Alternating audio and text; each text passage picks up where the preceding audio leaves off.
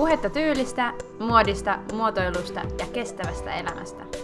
Tämä on Tyylipuhetta podcast.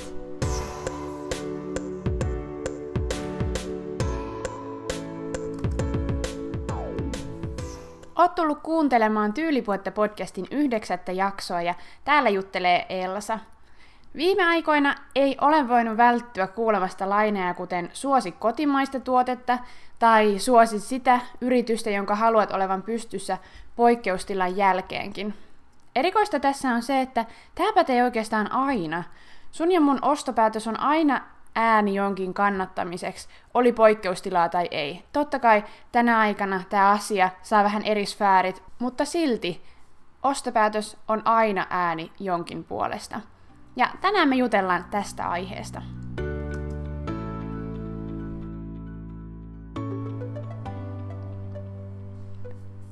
Minkälaisia ostopäätöksiä me tehdään ja ylipäätään voidaan tehdä? On uutena ja käytettynä ostaminen, nykyään voi myös vuokrata, lainata ja liisatakin. Tämä on ihan oma lukunsa ja ihan supersiisti juttu ja juttelen tästä joskus toiste vähän lisää. Mutta tänään me puhutaan ihan siitä perinteisestä ostamisesta ja omistamisesta ja niiden kohdalla tehtävistä päätöksistä. Jos ostaa vaatteita tai muita tuotteita uutena, on ziljoona eri merkkiä kotimaista ja ei-kotimaista, joiden välillä me päätös tehdään. Käytettynä ostamiseen tässä on tuhat ja yksi eri kanavaa. On kivijalkakirppareita ja nettikirppareita ja Facebook-kirppareita ja niin edelleen. Ja nykyään Instaankin tulee kuin sieniä sateella uusia käytettyjen vaatteiden ja tavaroiden myyntiprofiileja.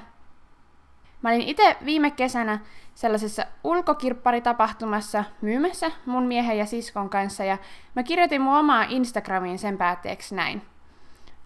On ollut ihan mahtavaa huomata, mihin pisteeseen ihmisten yleinen asenne käytettyä tavaraan kohtaan on tullut.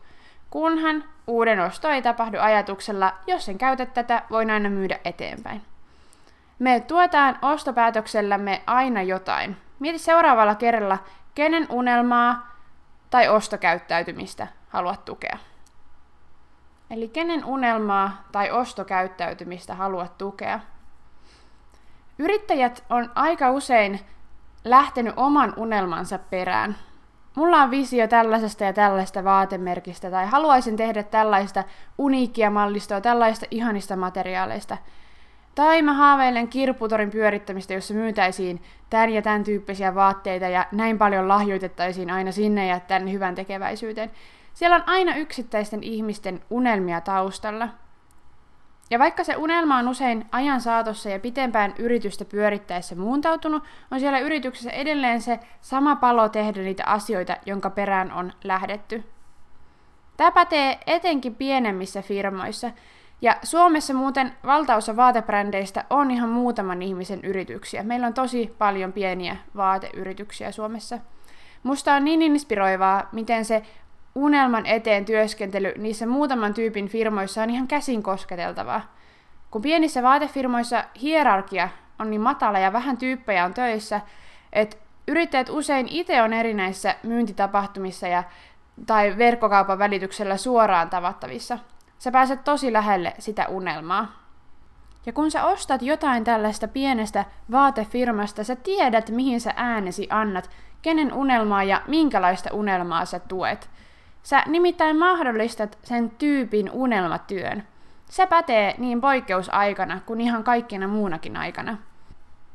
Kun puhutaan isoista globaaleista firmoista, harvemmin enää puhutaan kenenkään unelman tukemisesta. Siellä liiketoiminta on jo niin massiivista, että se yhden ihmisen palo ei enää niin vahvasti näy. Mutta kyllä jokaisessa firmassa on oma filosofiansa ja omat arvonsa. Ja yleensä näistä asioista halutaan pitää ääntä, koska se on se brändin DNA, joka erottaa muista. Miksi tätä asiaa tehdään? Ja mä oon itse todella intohimoinen tämän asian suhteen. Mutta kannustan suakin. Kannattaa he joskus huvikseen miettiä ja ottaa selvää, minkälaista unelmaa ja filosofiaa ostaessaan tukee.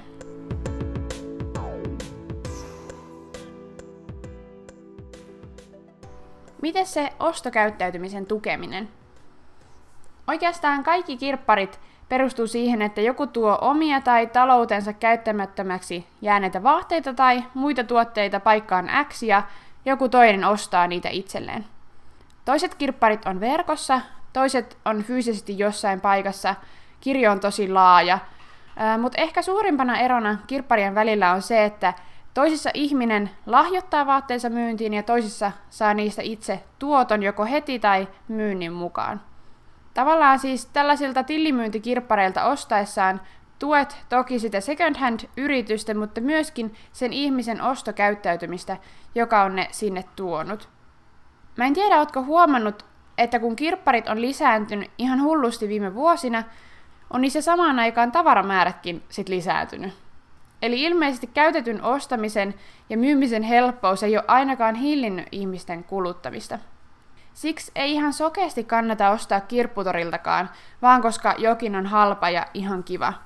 Totta kai kirpputorin valitseminen uutena ostamisen sijaan on hyvä ääni, valitsee kestävämmän tavan kuluttaa ja luo mahdollisuuksia tekstiilien käyttöjen pidentämiseen.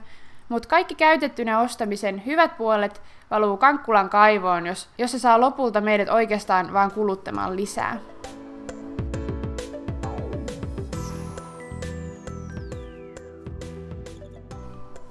Kuluta ja äänestä suomalaista. Mieti minkälaista unelmaa tai brändifilosofiaa tuet.